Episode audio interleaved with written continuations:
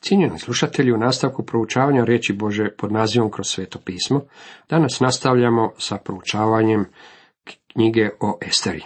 Osvrćemo se na drugo poglavlje. Tema ovom drugom poglavlju glasi natjecanje ljepote za odabir prave kraljice.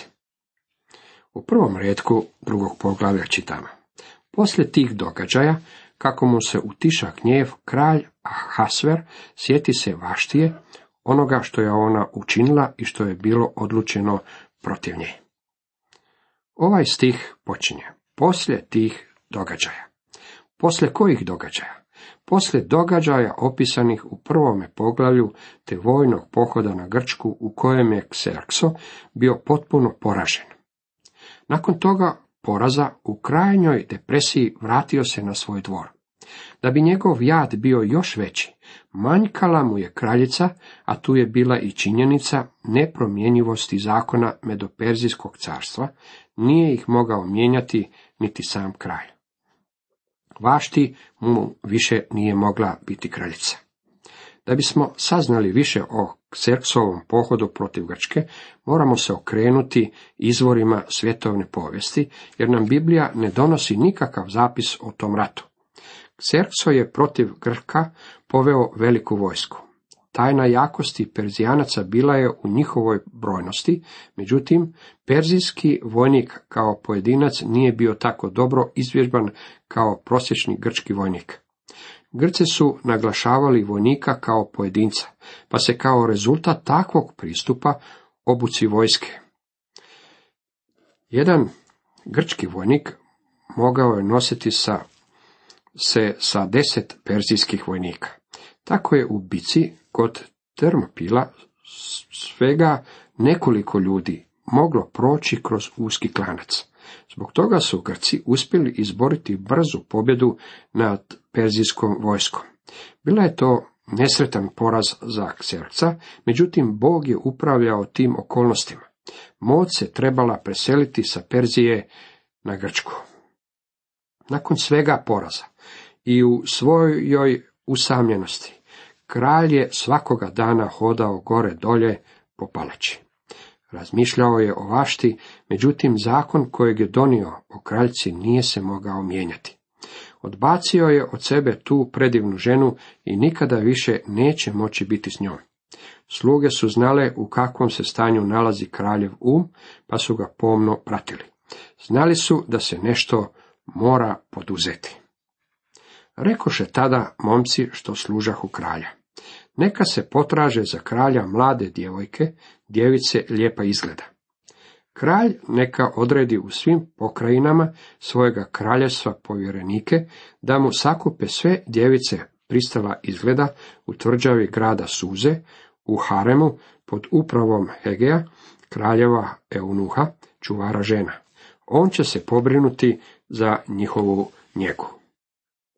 Članovi kraljeva kabineta, koji su bili na visokim položajima, opazili su koliko je kralj usamljen i koliko često mijenja raspoloženja. Zato su predložili da se održi natjecanje u ljepoti, te da se u cijelome kraljevstvu potraže žene koje su lijepe. Trebalo ih je dovesti iz svih pokrajina. Uvjeren sam da je bilo probrano na stotine i stotine žena. U četvrtom redku dalje čitamo. Ona djevojka koja se najviše svidi očevima kraljevim i njegovim očima, neka kraljuje umjesto vaštije. Jaše to po volji kralju i on tako uradi. Kralj je trebao biti sudac, jedini sudac ovog natjecanja. U tvrđavi grada Suze bio je neki židov koji se zvao Mardokaj, sin Jaira, sina Šimeja, sina Kišova iz plemena Benjaminova. Priča u knjizi o Esteri do sada je bila samo pogled kroz prozor. Dane su nam naznake odvijanja scenarija. Dobili smo maleni uvid u život jednog poganskog dvora. Upoznali smo se sa događajima ondje i to sa svim određenim ciljem. Time je objašnjeno natjecanje u ljepoti i način na koji je Estera došla na prijestolje. Zbog toga što je postala kraljica, našla se u poziciji intervenirati i posredovati u korist svoga naroda. Cijeli narod bio bi istrebljen u to vrijeme da ona nije bila na svom položaju na prestolju. Počet ćemo uočavati djelovanje Božje ruke na tome dvoru. Nakon toga na dvoru se nije događalo ništa duhovno. Sve što se događalo bilo je krajnje bezbožno. Često su održavale beskonačne pijanke, međutim, Bog će na kraju nadvladati. Vidjet ćemo djelovanje njegove providnosti, upravljao je događajima kako bi u pravo vrijeme imao nekoga tko će intervenirati u korist njegovog naroda židova. Netko će postaviti pitanje o ovom natjecanju ljepote. Čini se kao da Bog odobrava natjecanje u ljepoti. Ne mislim da ne odobrava. Međutim, dragi moji prijatelji, kada Božje dijete ispadne iz Bože volje, on dopušta da se dogode mnoge stvari koje ne odobrava. I kroz ove događaje Bog će imati kontrolu i vlast. Božja kontrola i moć je jedna od najvažnijih pouka u knjizi o Esteri. Mnogi kršćani danas žive na samom rubu Bože volje. Njima u stvari ne upravlja Božja volja. Nisu, kao što kažemo, u Božoj volji. Međutim, Bog njima upravlja putem svoje providnosti. Estera je ilustracija ovoga. U stvari, naša priča započinje riječima. Neki židov koji se zvao Mordokaj. Pripadao je Benjaminovom plemenu. Pitanje koje se odmah nameće je sljedeće. Što on ovdje radi? Pripadao je kraljevskoj izraelskoj obitelji. Bio je iz Šaulove obitelji. On je bio protjeran iz Jeruzalema među prognanicima koje je babilonski kralj Nabukodonozor odveo zajedno s judejskim kraljem Jokinijom. Bog je dopustio svome narodu da se vrati u vlastitu zemlju, kao što je i prorokovao kroz proroka Izaiju. Kir je proglasio dekret kojim im omogućava povratak, a oni koji su bili u Božoj volji uistinu su se i vratili u Palestinu. Međutim, u matičnu zemlju vratio se svega manji dio naroda. Veći dio nastanio se u zemlji svoga sužanjstva, naučili su se trgovanju od pogana, te su odabrali ostati. Dopadalo im se ondje. Kada su bili slobodni vratiti se, nisu željeli vratiti se u svoju postojbinu. Mnogi među njima, koji su bili izvan Bože volje, odabrali su ostati, a Mordokaj je jedan od takvih ljudi. Trebao se vratiti u izraelsku zemlju, međutim, među svim mjestima, zapazite gdje se on nalazi na dvoru. Imao je političarski posao. Možda ćete se sjetiti da je Josip imao političarski posao u Egiptu, pa opet on je izravno bio u Božoj volji. Daniel, koji se nalazio na Babilonskom dvoru, također je bio u Božoj volji. Međutim, Mordokaj nije bio u izravnoj Božoj volji. Vidjet ćemo kako je knjiga o Esteri knjiga o Božoj providnosti. Kao što sam rekao već ranije, popularna definicija providnosti je sljedeća. Providnost je način na koji Bog upravlja ljudima na drugačijoj osnovi. Mordokaj će biti doveden kući, iako se nalazio izvan Bože volje i iako ne gleda prema Bogu za pomoć. Čak i u trenutku kada biste pomislili da će se on i njegov narod obratiti Bogu, oni to ne čine. Bog ili molitva uopće se ne spominju u ovoj knjizi, jer se ovaj narod nalazio izvan Božje volje. I Mordokaj i Estera dolaze na stranice Svetoga pisma u bljedome svetlu, jako se radilo o osobama visokog profila, kao što ćemo vidjeti kasnije u priči. Mordokaj je bio zarobljen, vjerojatno u mladinačkoj dobi, u drugoj deportaciji zatočenika koji su napuštali Jeruzalem. Bilo je to za vrijeme Jekonijine vladavine, koji je bolje poznat kao Jojakin. Prva deportacija iz Jeruzalema bila je sačinjena od knezova plemstva i gornjeg sloja. U toj je skupini bio Daniel. U drugoj skupini bili su odvedeni oni koji su sačinjavali, možemo to tako reći, gornji srednji sloj. Mordokaj je bio u toj skupini. Nakon treće deportacije, kada je Jeruzalem bio potpuno uništen, samo su najsiromašniji ostali u zemlji. Mordokaj je imao mladu nečakinju, čiji su roditelji možda bili ubijeni kada je Nabukodonozor zauzeo taj grad, jer je tada bilo pobijeno veliko mnoštvo ljudi. On je odgajao Hadasu, to jest Esteru, čerku strica svoga, jer ona ne imađaše ni oca ni majke.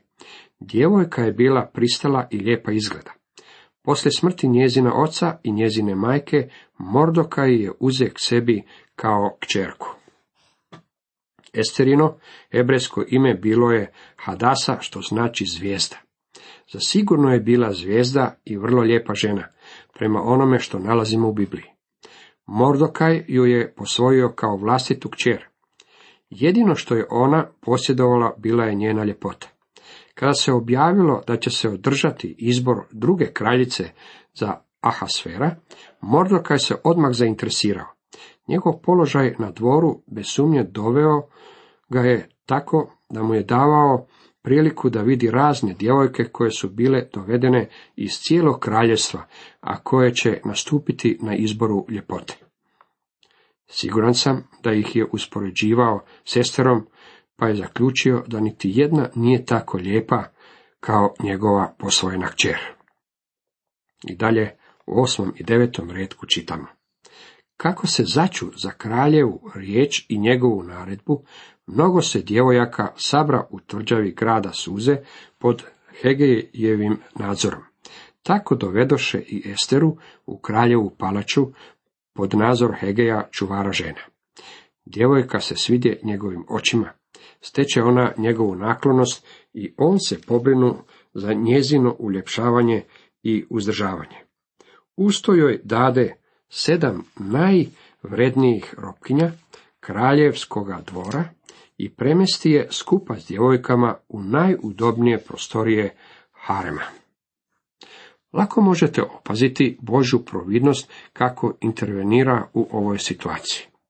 Mordokaj je odveo svoju nečakinju Esteru i prijavio je za natjecanje u ljepoti. Moram reći kako u ovome slučaju nema baš preveliko poštovanje za ovog čovjeka. Prije nego što priča završi, promijenit ću svoj stav i poješću ove riječi. Međutim, u ovome trenutku prezirem ga zbog onoga što čini. Kao prvo, neposlušanje Bogu. Bog je svome narodu zapovedio da ne sklapaju miješane brakove sa neznabošcima. Mordokaj je definitivno kršio Mojsijev zakon, prijavljujući djevojku na natjecanje u ljepoti, nadajući se da će biti izabrana za sljedeću kraljicu. Djevojke koje nisu pobjedile u natjecanju, automatski bi ulazile u kraljev harem. Da je Estera izgubila, bila bi prisiljena postati kraljeva konkubina. Bila bi prisiljena na strašan život, ali je Mordokaj bio spreman poduzeti takav rizik.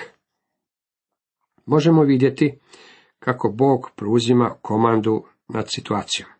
Estera je bila dovedena u kraljev dom. Bila je dopadljiva Hegeju, čuvaru žena. Od njega je primila ljubaznost, te joj je dao sve što joj je bilo potrebno da postane još ljepša. Estera ne spomenu niti naroda, niti obitelji koje je pripadala, jer joj Mordokaj bjaše zabranio da to učini. Sjetimo se da su židovi bili narod u zatočeništvu, a antisemitizam je oduvijek bio prokletstvo među narodima svijeta. Postojao je i u ovome narodu. Izvješće o Nabukodonozorovom uništenju Jeruzalema ne možete čitati bez da uzmete u obzir njegovu mržnju prema ovome narodu. On ih je odveo u Babilon, međutim on više nije na pozornici, a novi je narod vladao nad njima. Pa opet antisemitski osjećaj je ostao i dalje. Mordokaj, s obzirom da je bio vrlo osjetljiv na ovo, upozorava Esteru da ne otkriva svoju narodnost. Ova šutnja odgovara nijekanju njene vjere, jer je vjera bila znak identifikacije ovoga naroda kroz stoljeća. Trenutkom kada su Mordokaj i Estera zanijekali svoju nacionalnu pripadnost, tim su trenutkom zanijekali i svoju vjeru. Međutim, ostavši u zemlji svoga zatočenja, nisu bili u Božoj volji. Danas je jako zanimljivo zapaziti da kada su mnogi muškarci i žene izvan Bože volje, nemaju mnogo za reći o svojoj vjeri u Krista. 11. redak kaže, svakoga je dana Mordokaj šetao pred dvorištem Harema, da bi doznao kako se Estera osjeća i kako se prema njoj odnose. Kada se nalazite u Božoj volji, možete počivati na činjenici da Bog čini da sve ispada na dobro. Mordokaj ne počiva u Bogu jer se nalazi izvan Bože volje. Šetao je gore dolje, živčano grizući nokte, pitajući se kako će stvari ispasti. Pitao se nije li učinio strašan propust i pogrešku prijavljujući Esteru za ovo natjecanje. Bio je krajnje zastrašen onime što je učinio. Izjedao se od brige. Nije mogao spavati noćima. Tako je bilo stanje u kojem se Mordokaj nalazio. Kada se nalazite izvan Bože volje, onda ne možete počivati na svojim lovorikama i govoriti sve će biti u redu. U tome trenutku nije stvar stavio u Bože ruke, niti to može učiniti. Nisam siguran da je znao imalo o Božoj providnosti. Međutim, Bog je vladao nad ovom situacijom. Htio bih vas podsjetiti na svoju definiciju providnosti. Providnost je način na koji Bog upravlja ljudima koji se ne nadaju voditi i ne daju voditi. Vidimo da Bog počinje voditi stvari i upravljati njima u ovome trenutku. Nije slučaj da je Esteri bilo dano najistaknutije mjesto i da joj je iskazana svaka naklonost i da joj je posvećena velika pažnja. Kod Boga nema slučajnih događaja. Cijenjeni slušatelji, toliko za danas.